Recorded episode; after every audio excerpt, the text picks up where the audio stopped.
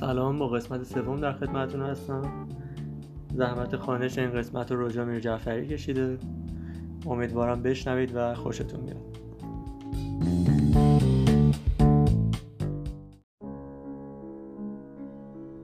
شکارچی باید صبور باشد و باهوش.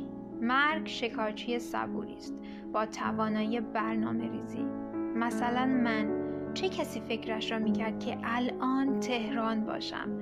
منی که عاشق رشت بودم برای پرسه زدن در خیابانهایش چای آخر شبش قدم زدن زیر بارانش بو کشیدن خاکش قید بورسیه تحصیلی را زدم.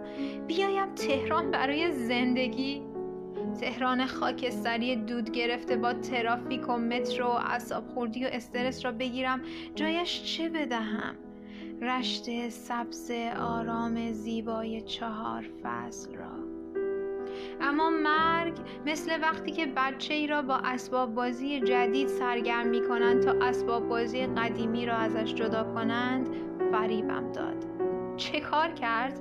تو را سر راه هم قرار داد. الان در طول یک پلک زدن در فاصله بین برخورد و پرت شدن بعد از تصادف با ماشینی که ندیدم چون می‌خواستم سریعتر به تو که آن دست خیابان منتظرم بودی برسم می‌بینم همه چیز چقدر سینمایی چیده شده بود.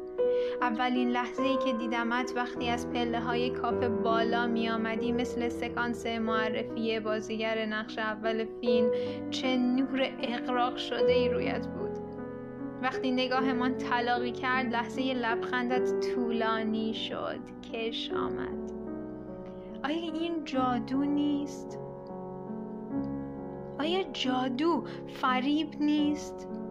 من برنامه برای تهران آمدن نداشتم. تو حرف تهران و زندگی در تهران را پیش کشیدی و من به دنبالت راه افتادم. مسهور مسخ شده تسلیم. به رشت خیانت کردم. حالا در لحظه بعد از برخورد وقتی که زمین می‌خورم روی زمین کشیده می‌شوم.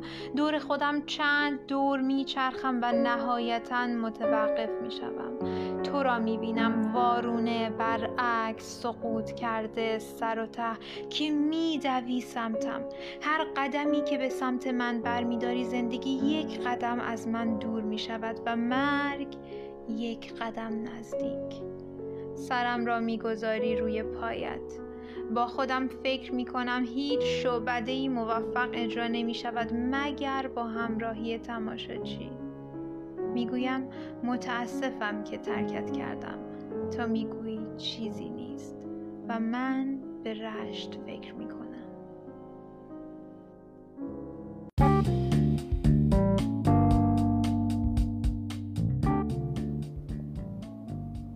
مرسی و ممنون که وقت گذاشتید و شنیدید. تا قسمت های بعد.